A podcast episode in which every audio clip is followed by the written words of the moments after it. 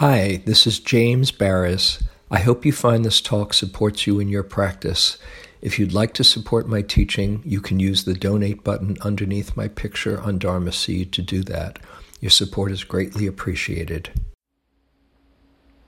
This first day is a settling in period, and the the question often comes up: What am I doing here? You might have done this many, many times, and still it can come up. What's the point of this anyway? So I wanted to to talk tonight one way to look at what we're doing and what we're practicing. Um, and uh, this is under the the title of transforming suffering into happiness. Not a bad alchemical formula, but that's really what we are doing. And it might not be so apparent, but every single moment that you're practicing with that sincere intention, that's exactly what you're doing. And to just give you a, a sense first of how this magic formula works, share a little bit of Buddhist psychology with you. In every moment, there is a, a flavor of experience. Three flavors in in uh, in the teachings.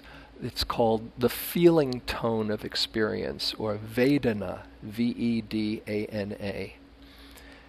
There's either uh, it's either a pleasant moment, an unpleasant moment, moment, or neither pleasant nor unpleasant, a neutral moment.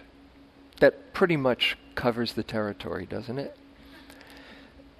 Not that it's bad, not that you're wrong for having an unpleasant moment or right for having a pleasant moment. Just any moment is going to be one of those things. It's either pleasant, unpleasant, or neutral. We can say neutral. How you respond to that experience, that flavor, whatever it happens to be, can lead to, can be in the moment and further lead to either suffering or well being and happiness. The usual response when it's a pleasant moment, if we're not so conscious or uh, mindful, is we want to possess it. We want to hold on to it. We want more of it.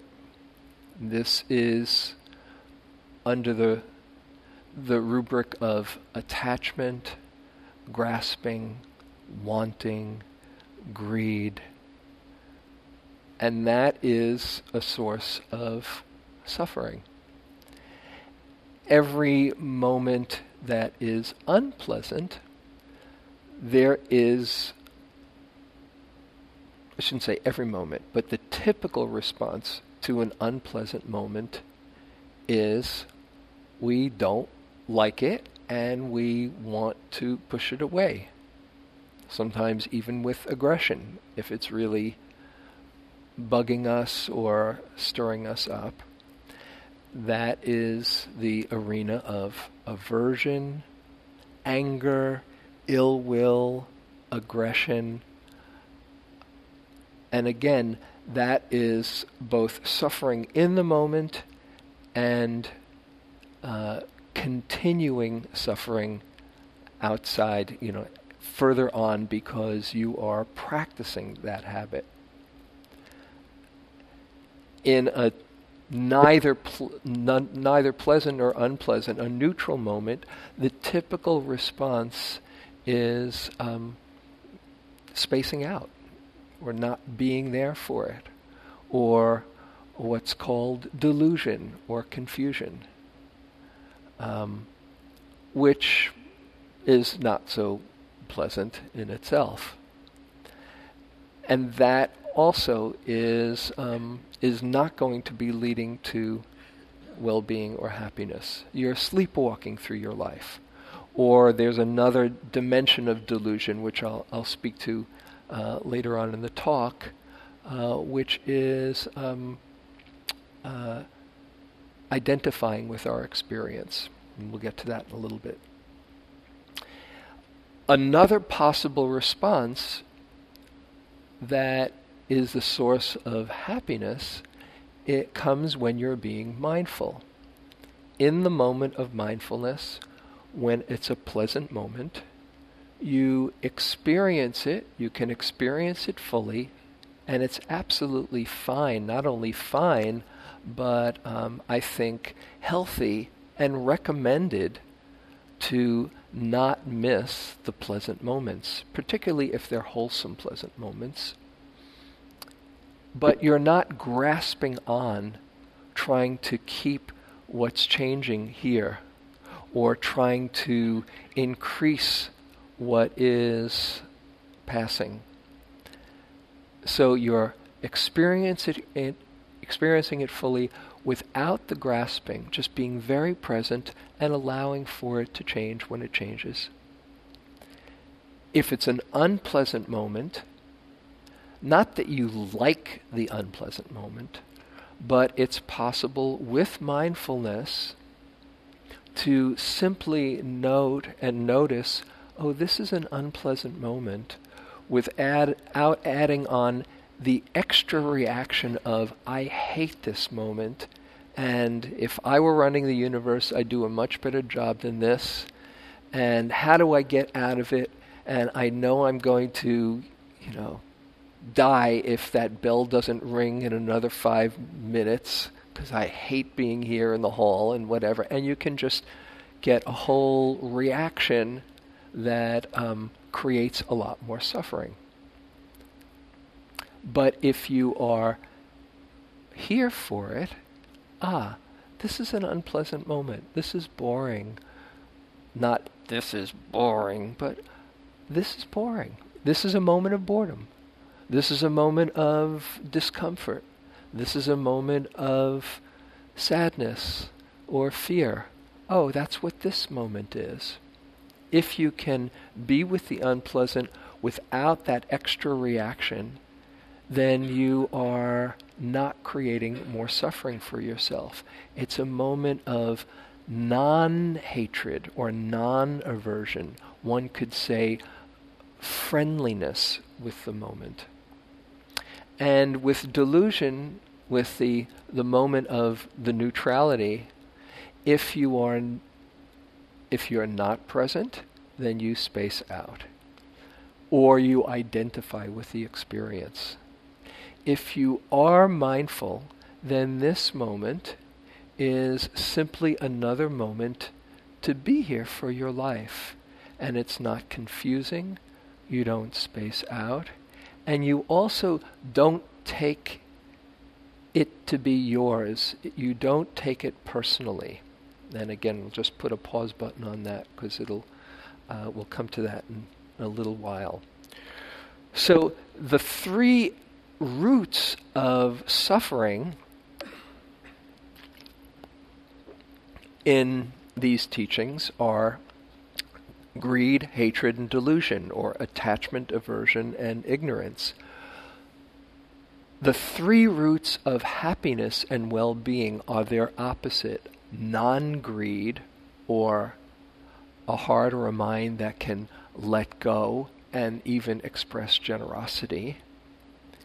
Non aversion, non hatred, which is a kindness, a friendliness, love, metta in relationship to your experience and others around you.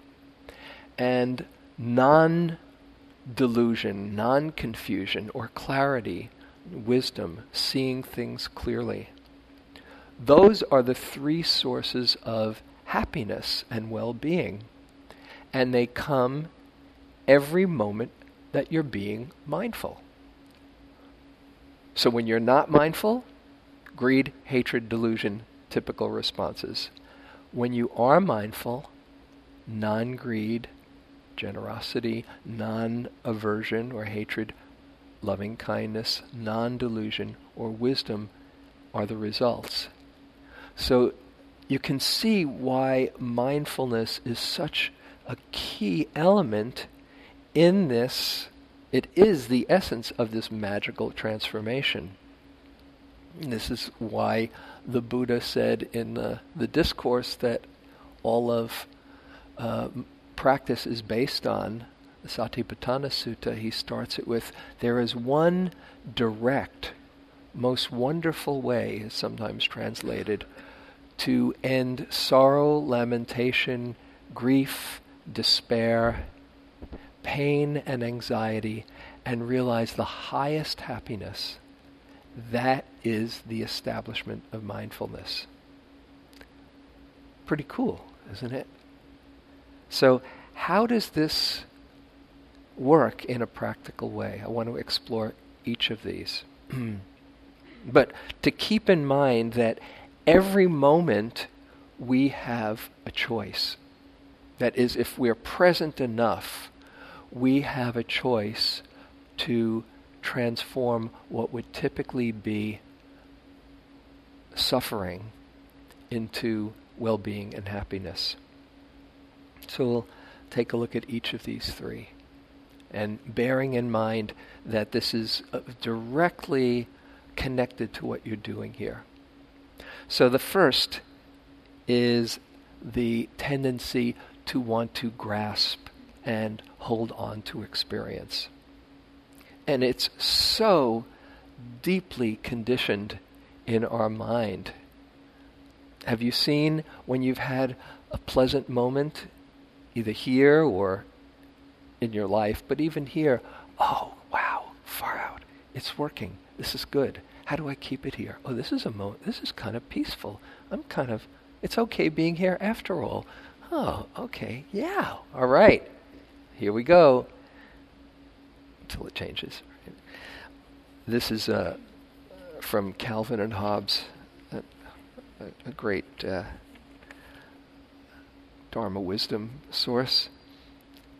Calvin starts out the first frame Here I am, happy and content. Second frame, but not euphoric. Third frame, so now I'm no longer content. I'm unhappy. My day is ruined. Fourth frame, I need to stop thinking while I'm ahead. That's that's what happens. It's like, oh, just a little bit more would be really nice You know, except a little bit more keeps you, that wanting a little bit more keeps you from fully experiencing what's here right now.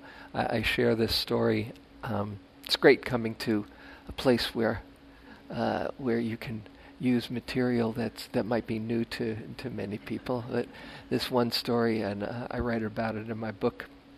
My son uh, Adam, who is now 26, when he was very young, he was about uh, two and a half, and we were uh, down at Yucca Valley, the retreat down in Southern California that uh, I used to teach at for, for many years.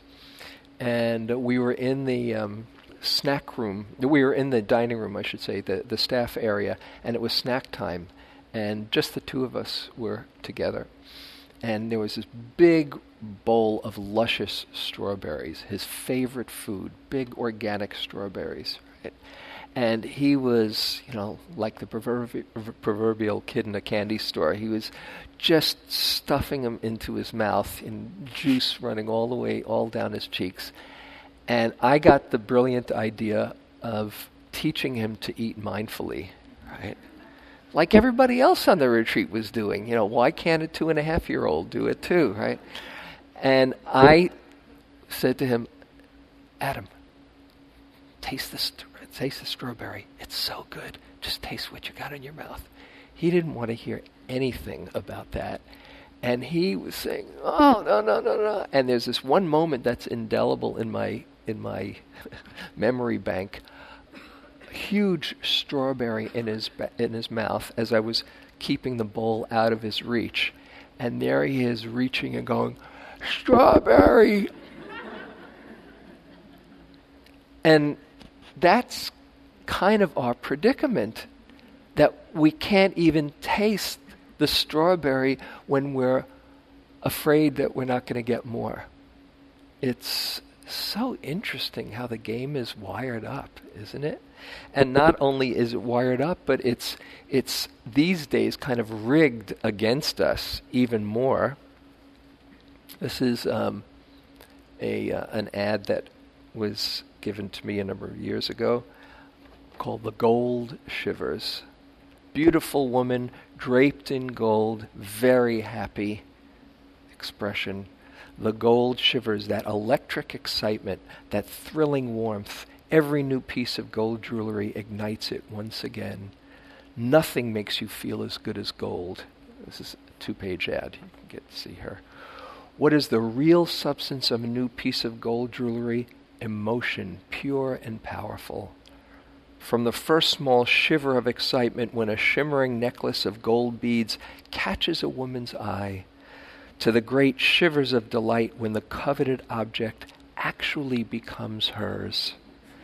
Among life's pleasures, count this deeply felt euphoria as unique. The only way to get the gold shivers is by getting the gold. It's brilliant. You might not even care for jewelry, but you see that, you say, gee, I'd like some too, you know? and you might think, I know better than that. I'm a, I'm a discriminating Dharma practitioner. You can't fool me with that stuff. Your brain is fooled. That is why Coca Cola will spend millions of dollars for 30 seconds of your attention so you can see one more hit of happiness and Coke. Ah, because it gets in there. It does. And so we just are filled with wanting more. And the average American, this is in a study from the around the year 2000, the average American in those days, and I think this is conservative now, um, received receives at least 3,000 messages every day like this. Unless you're on retreat where the big question is what's for lunch, you know? but even spending like, you know, 20 minutes on hyperlink reality, you get that everywhere. Saying, you think you're happy, you're not happy. You need this to make you happy. And then, besides stuff, it's cramming things in and needing to fill our life with important activities. And again, Exhibit B. From my favorite writer, I've been telling Tara and, and Jonathan about him. He writes uh, online every Wednesday. He used to be in the San Francisco Chronicle, but he's so he's too edgy and out there. And they said, no, not for print. Um, it's brilliant. This is called Hurry Up. Oh, his name is Mark Morford, M O R F O R D, every Wednesday. Hurry Up, Get More Done, and Die is the title of the, the article. Your terrifying word of the day is microtasking and it comes by way of a relatively humble, ostensibly helpful article that I read via one of those perky little do it yourself blogs that exist to tell you a million ways to tweak and hack your entire existence to gain maximum productivity, efficiency, and improved overall time management. Because, well, if that's not the true meaning of this manic American life, what is? The advice was horrifyingly simple when you find yourself pausing in between normal projects and word tasks for anything more than, say, 30 seconds, why not take those tiny moments and, well, do more things? I mean, you're just sort of sitting there, right? What sort of things? Fast things, little things, otherwise inconsequential things that you don't care about otherwise, like clearing your junk mail, refilling the stapler, changing your voicemail, message, message retweeting someone's Twitter blip, or giving a momentary damn about something you need not give a damn about otherwise. But hey, what else are you going to do? Breathe? Feel? Merely exist? What are you, a hippie? It's a fascinating And yes, terrifying idea really that if you could just maximize your output a little bit more, if you could cram into all open white space another thing to do, wow, think of all the things you could get done by the end of the day. Think of how much you could get checked off your list. We are, by and large, ter- utterly terrified of silence, stillness, spaciousness, the doing of nothing so as to feel the totality of everything. Meditation, for most, is disquieting and strange. Deep quiet feels weird and dangerous, a void aching to be filled. The internet has us convinced that the world is a roaring fire hose of urgent information, and if you can't swallow it all, well, something must be wrong with you. In any 48 hour period in 2010, says a stunning article I read in The Atlantic, more data was created than had been created by all of humanity in the previous 30,000 years up until 2005. I don't know how they figured it out, but they did. And by the year 2020, that same amount of data will be created in a single hour. Go ahead, swallow hard.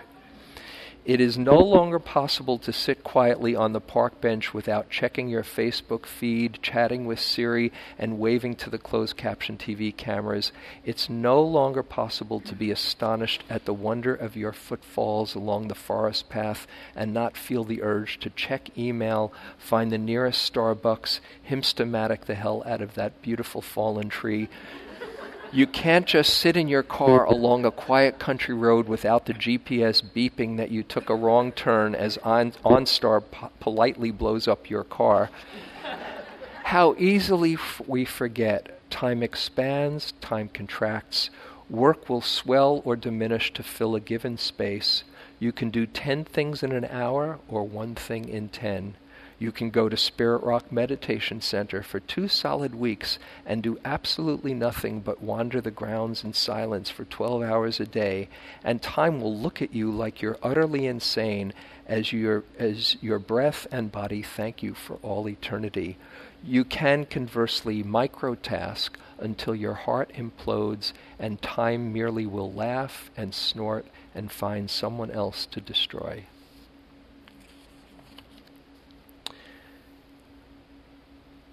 So, this quality of non grasping, of letting go, it's really the key to happiness, to put down the burden of needing more, to see, to discern between the different the difference between what we want, which is endless, and what we need, which is rather minimal, simplifying. We love simplicity. We crave simplicity. You ever see Real Simple magazine? Uh, 250 pages of ads that will make your life more simple, right? Mm. but still, yeah, re- real simple, I'll take that. And on the on the positive end, having a spirit of generosity is really that letting go and experiencing the interconnectedness of things. Letting go and sharing. Ah, this feels good.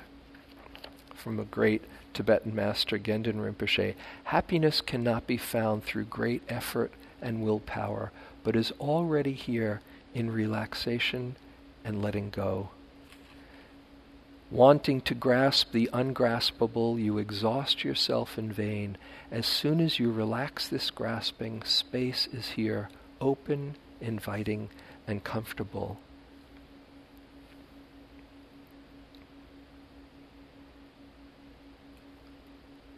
And it feels so good to realize, oh, I can survive when the pleasant changes. That's the natural way of things. Being here for it, yes, fully giving it my presence and gratitude, but not holding on to what is changing. As Joseph Goldstein uh, my teacher and many of our teachers talks about holding on to changing experience is rope burn. You ever remember when you were in gym and you slid down a rope too fast? Holding on to something that's slipping through is painful. So, in every moment, you have the choice when there's a pleasant moment to fully be here for it and then as it changes to let go gracefully as Ajahn Chah, great Thai master, says, if you let go a little, you'll have a little peace. If you let go a lot, you'll have a lot of peace. If you let go completely, you will have complete peace, and your troubles and struggles with the world will come to an end. This is the movement from the second noble truth, there's a cause of suffering, to the third noble truth, the end of suffering. To keep that in mind when you are experiencing a pleasant moment. Don't push it away. Don't say, okay, I better not be here, like it because I'll get attached. No, there's the art to fully savoring grace, moments of grace, and moments of, of sweetness or inspiration or goodness or wholesomeness even the sweetness of tasting a, a delicious peach or any pleasurable experience that's not causing harm. Ah, okay, be here. And then, ah, gone. Okay, I can be here for the next part. So, this is the first one non greed or letting go or generosity of spirit. Second, in the unpleasant moment, instead of reacting, recoiling with aversion, ill will, anger, hatred, fear, this movement is a contraction, which is suffering. Just like the holding on is a contraction, which is suffering, all the states of suffering are contracting states. The letting go is an expansive state, and generosity is an expansive state. And in the same way, instead of the aversion to the unpleasant, finding the courage and learning, practicing little by little, that we have the capacity to open up to the unpleasant, this is a very profound understanding that we don't have to add on a second layer of fear or aversion on top of what is already unpleasant. In the teachings, this is called adding a second arrow on top of the first one. There's an unpleasant moment, Okay, that's the first arrow. But hating the unpleasant moment or fearing that we're not able to handle it creates a whole other level of confusion. That's the second arrow, our reaction to the unpleasantness.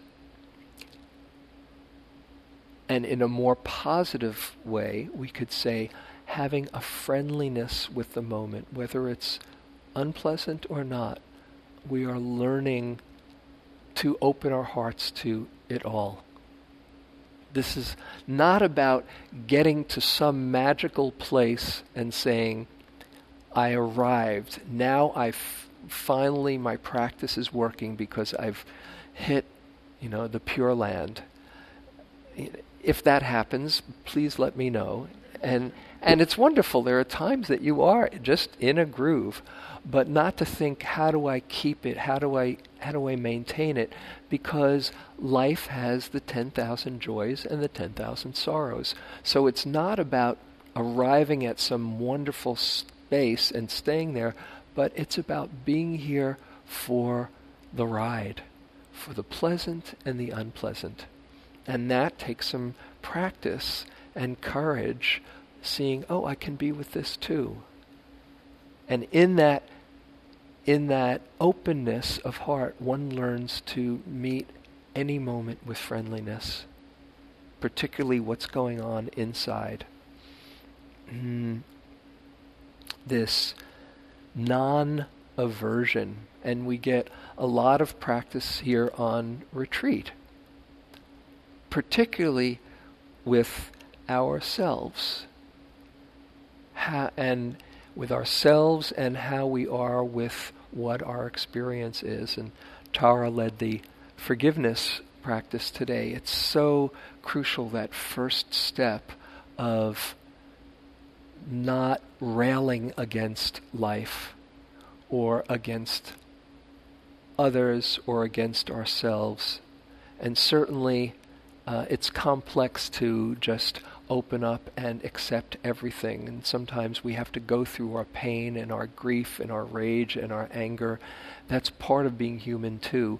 But if we're holding on for longer than is healthy, it's like the, the Buddha has the image of holding on to a hot coal trying to hurt somebody and not realizing you're the one that's getting burned.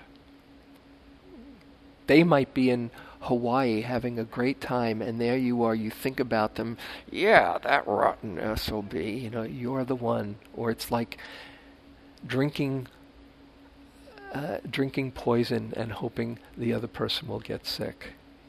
Another image that's given. So, to find a friendliness with experience, you have this practice right here in the moment when it's a challenging one. And there's a number of different levels of this non-aversion that um, that we can experience. Mm.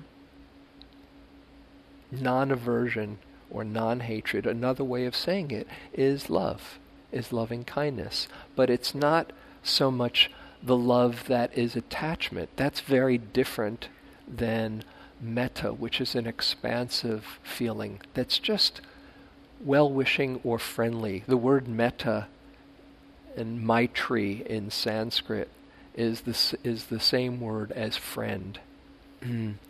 a friendliness with the moment.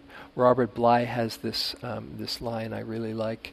He says, Every part of us and our personalities that we do not learn to love will become hostile to us. Not that I love my insecurity or I love my my pettiness, but in the in that sense of a friendliness, a kindness towards that part of being human. And so we start with in our practice being kind and loving towards ourselves.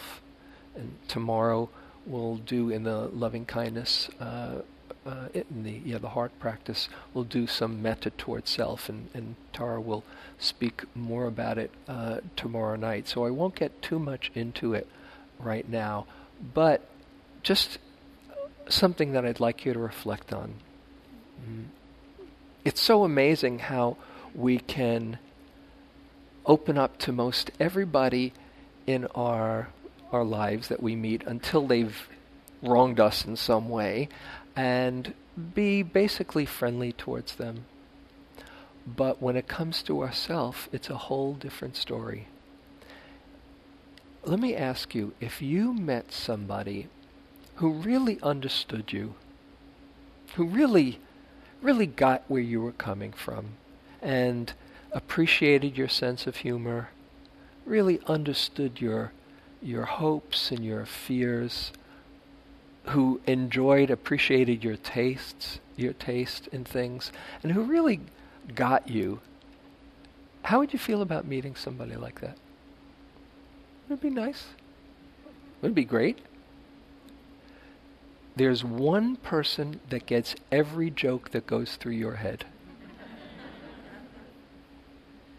Only one that gets all of them one person that really gets your hopes and your fears and your insecurities and your successes, one person. Unfortunately, they're right inside your own skin. But if you met yourself from the outside, you would probably say, Where have you been all my life? Thank goodness. Know, you'd be tickled pink. But it's so interesting how, when it comes to ourselves, Einstein has this expression. He says, We live in an optical delusion of consciousness, where from our own relative reality, we don't see things as they're seen by others. Who you are shines through you, whether you realize it or not. And it takes a bit of practice to see what everybody who cares about you and appreciates you sees. So it starts, and you get a lot of practice here, with kindness towards yourself. That includes the way you talk to yourself, the way you um, can be kind and forgiving, forgiving with your quirks and your personality and your body. It's just following its own laws. Can we be forgiving and kind and appreciative of who we are?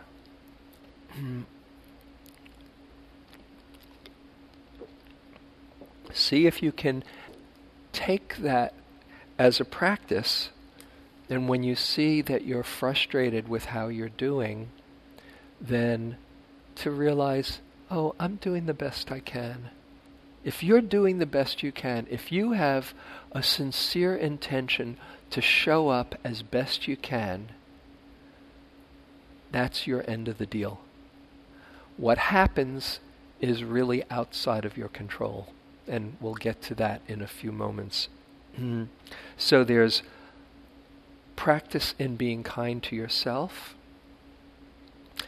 There's the kind of non hatred or loving kindness towards others, which we'll do through our our um, heart practices here. It's amazing, it's beautiful how we have this capacity to feel connected and close with others. But as soon as there's wanting that happens, then it gets distorted into fear, resentment, pain, suffering, just as a little experiment to show you the difference between genuine metta and the, the pain of love, as is in every country western song and romance novel and most movies. Just close your eyes for a moment and uh, bring someone to mind who you really have a lot of love for and really care about and you might have an image of them and see them in a happy moment and get in touch with how much you enjoy their happiness. And just send them a few moments of metta. May you really be happy. And may you feel how much I really care about you and how much I love you. And notice how that feels inside. And now, for a moment, think of how it is when you want something from them or you don't want them to disappoint you. Please don't disappoint me. Don't blow it. I really want this from you. And again, notice how it feels inside when that love gets colored by wanting. Okay? Notice how it feels in your body, in your mind, in your heart. I won't leave you here. Take a breath. And once again, see them in a happy moment and get in touch with how much you really do want to see them happy. And just wish them well. May you really be happy. May you see all your beauty the way I see it sometimes.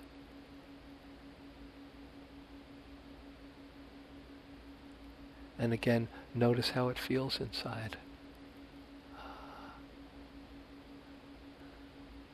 Okay, you can open your eyes. Do you see the difference between that pure wishing well, that outflow, and when it becomes tainted by wanting? okay, so there's being kind towards ourselves, being kind and loving that uh, that experience of really loving um, without possession of others. Then there's another kind of love that brings most people to practice, and that is um, a kind of being pulled or drawn to waking up, to becoming more conscious. What I call loving practice or loving the truth or loving consciousness. Many years ago, I was with um, uh, with Ram Dass, uh, who's one of my main teachers. Um, I read probably like a few people in here. Uh, I read Be Here Now, a book called Be Here Now. How many people have read Be Here Now? Okay, if you're old enough to read it, it changed my life, and I was fortunate enough to see about studying in this small scene in, in New York. This was in 1975, about a year after I got into practice, into uh, Dharma practice, Vipassana practice, Buddhist practice. And uh, I was meeting with Ram Dass just to see if it was appropriate for me to go to this class, because he, he's uh, into uh, Hindu uh, uh, Hindu tradition, chanting, you know, Sri Ram, Jai Ram, and just the, the devotional quality of the heart and things like that. And I wasn't sure that it was really for me, although there was something in his teachings and in his guru, Neem Karoli Baba, that really um, had a deep impact on me. So we were meeting just to see if this was appropriate. And uh, he said, Well, uh, let me ask you, um, do you love Jesus? And I said, I like Jesus. You know? He said, No, but do you love Jesus? I said, Well, I am inspired by his teachings, but I don't know if I love him the way you think maybe I should. Um, so that's what I have to say about that. He said, Okay, well, do you love Krishna? And I said again, I like Krishna. Just this embodiment of celebration and and and uh, and loving life and all, and I, it, it is an inspiring archetype for me. But I don't know if I love Krishna. and then he said, um, "Well, let me ask you." Um, do you love God? And then I said, Well, Ram Dass, I was raised uh, in the Jewish tradition, and although I really, uh, for a while, was very um, hungry for the, the teachings, the way it came down to me, um, it was more the sense of God as this very powerful all powerful male with a big beard and a book and a pen saying, You're going to have a good day and you're going to have a lousy day. And instead of that love of God, it was more like the, the fear of God was put into me. So I, I can't, I don't know if I say I love God, but I, when I hear the word God, I think of the Dharma, of the perfection of everything and how, the mystery of life, how it all fits together and how um, how amazing it all is. And then he said, "Well, do you love the Dharma?" And that one, I said, "Oh yeah, yeah." He said, "You sure?" I said, "Absolutely. It's the center of my life." So then he said, um, "Have you ever told the Dharma that you love it?" I said, "No." He said, "Well, Go ahead. I said, what do you mean? He said, just say, say I love you, Dharma. I said, you, you really? You mean it? He said, yeah, go ahead. I'll say it with you. He was very generous. And I felt like a complete jerk saying, okay, I love you, Dharma. And he said, I love you, Dharma. And I said, I love you, Dharma. And he said it and went back and forth about, oh, three or four times until one time I really felt it. I love you, Dharma. And at that point, tears started coming down my face. And he said, Oh, there's hope for you yet. Okay? and I ended up being in that class for a year. It was a very important moment for me because as deeply passionate I was about as I was about practice, I'd never really connected the two how much I love the Dharma. Whether you call it the truth or the mystery or life, there's something that pulls me forward and pulls, I bet, probably most everybody here. If you've been practicing for a while, then you know there's a, a teaching called Chitta Iddhipada, where you fall in love with the Dharma, you fall in love with the truth, and everything else kind of pales by comparison to that. And it's something that we really need to honor. Even if this is new to you, there's something that's calling you that maybe a friend or a partner has, has inspired you to say, I want real happiness and I'm going for it. This is not easy stuff, but once you taste that depth of authenticity and truth, then you're drawn like a moth to a, a flame.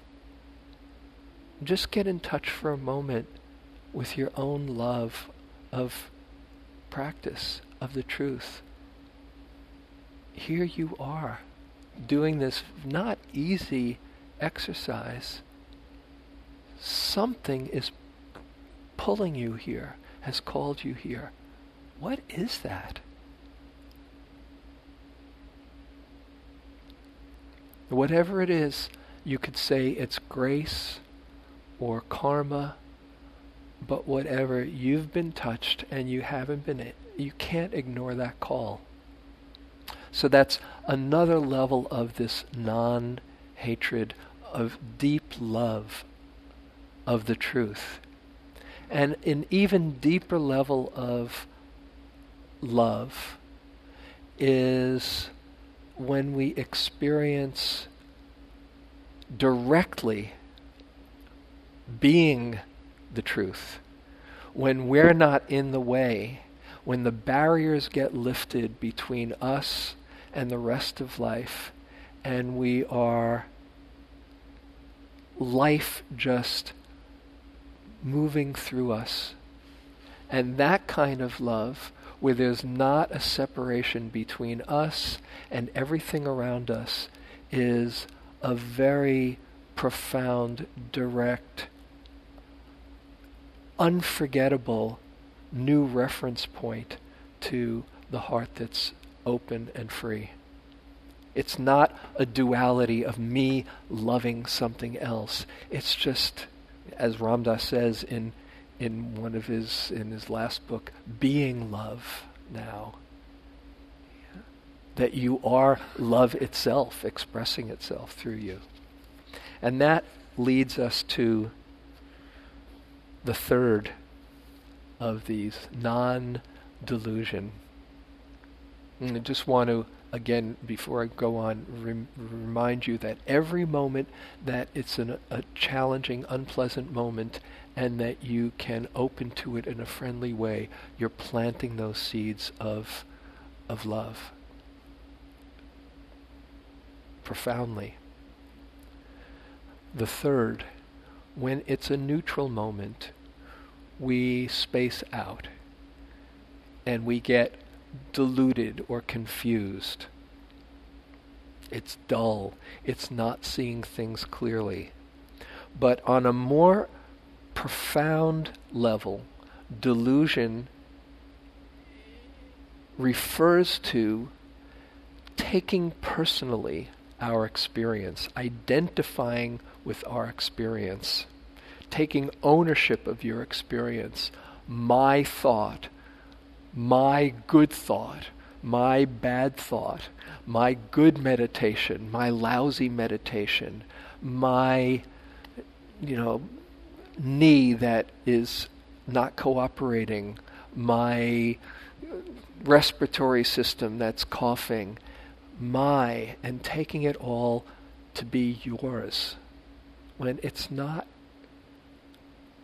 in a fundamental sense, really yours. It's just these laws of mind and body that are expressing themselves as you. Another way to, to think of non delusion is not seeing clearly and taking what's impermanent to be permanent, what is really suffering, grasping, holding on to be a source of happiness, and taking what is basically a selfless reality for self. So, what is this? How does this work? Something to keep in mind is that you do not have control over your experience. Now, this might sound like bad news. It's actually great news to get that you have really little or no control over what comes through your mind at any particular time. You can influence it, but if you had control over your thoughts, you'd probably only have loving thoughts of saving humanity and just blessing everybody that came your way. There's probably a few other thoughts that slip in every now and then. But to see, oh, these thoughts come unbidden all by themselves. You know, you probably don't say, I could go for some doubt right now, you know. How about a little rage? Okay. Or pettiness. Yeah, I could good to cultivate pettiness. They just come all by themselves. And it's so freeing to see, oh, these thoughts come all come and go all by themselves. No responsibility, no problem. And the same way with your body, just following its own laws, with its gurgling and its farting and its all kinds of things that come through. It's just doing, following its own laws. That's just the way it is. Isn't that freeing? It's tremendously freeing. You say, "Oh my God, I hope I don't fart," you know. And it happens, okay? This is just what happens. How freeing. You do the best you can. You show up, and that's just the way it is, you know. This is not identifying with your experience. And in the same way, with your fears or your judgments or your sadnesses or your anger, they are all just arising out of causes and conditions. You can practice setting up conditions that are more likely to incline towards wisdom and towards love and towards generosity in the moment that you're mindful. But to hold whatever is here with compassion is really seeing through this ownership of experience. On one, on one uh, retreat, this is a very um, profound insight that I had. It was really a landmark insight, which I'll, I'll share with you on uh, retreat many years ago. Now, I was just kind of cruising. Every now and then, this is on a longer retreat of several months, and you kind of, I got into this flow where I was sitting for long hours. I was pretty clear. I was bright, and I don't know how I got there, but it was very cool.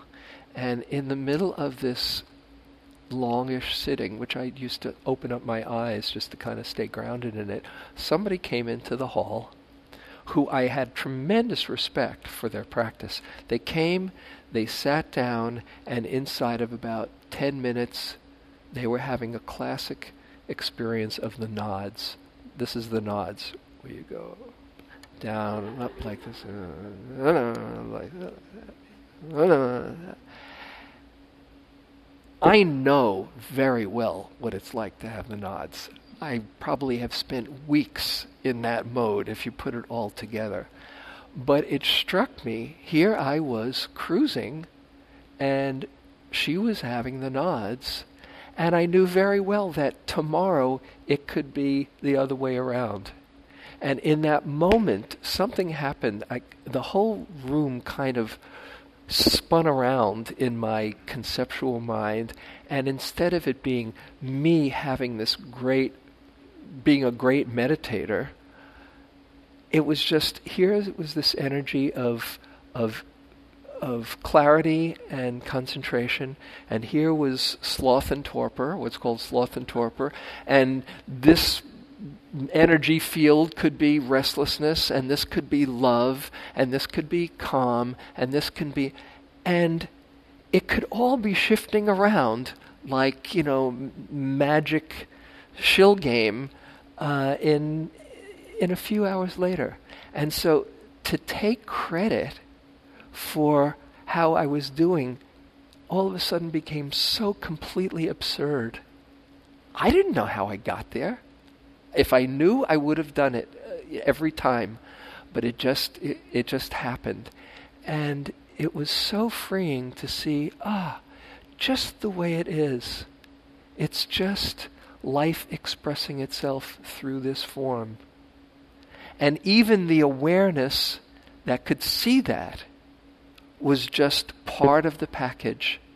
It was just this field of activity to really see your experience, however it is, and not take ownership of it, to not think, hey, doing well now, pretty cool. I hope everybody see, sees what a good meditator I am. You're missing the point. Or, oh, I'm really, the, the, the meditation is really so lousy, or I'm spacing out, or I'm sleepy, or I'm just a ball, I'm a mess oh, if people find out what a pathetic meditator I am, you know, they boot me out of this place, you know, is missing the point. It's all just happening in the field of experience called you.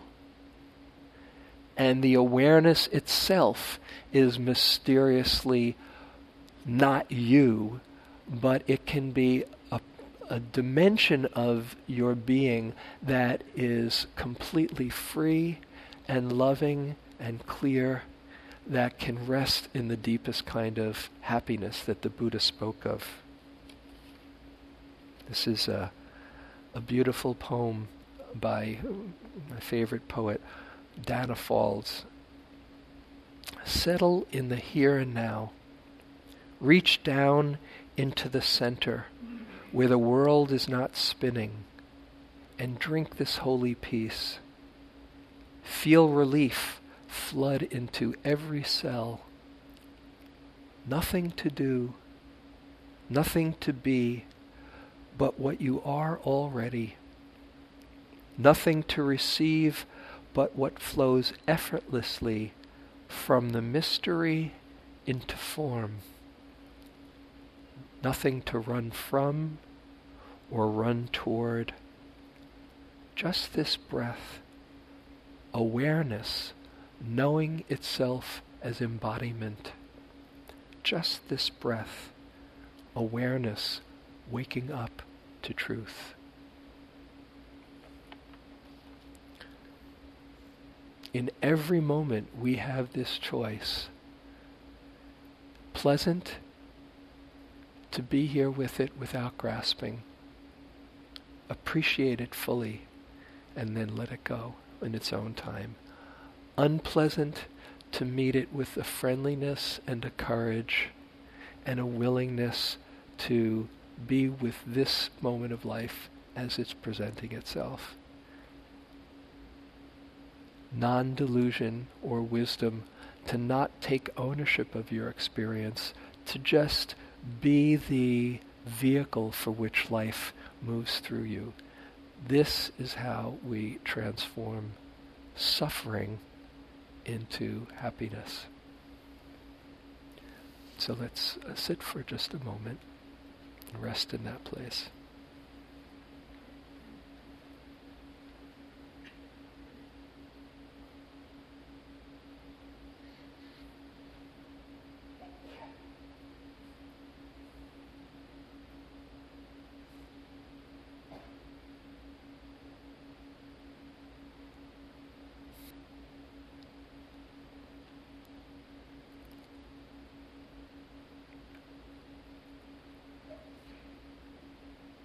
Just this breath, awareness knowing itself as embodiment.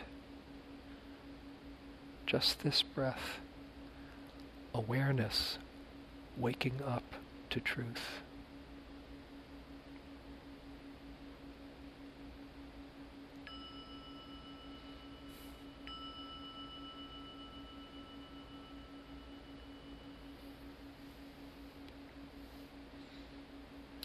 Thank you for your attention.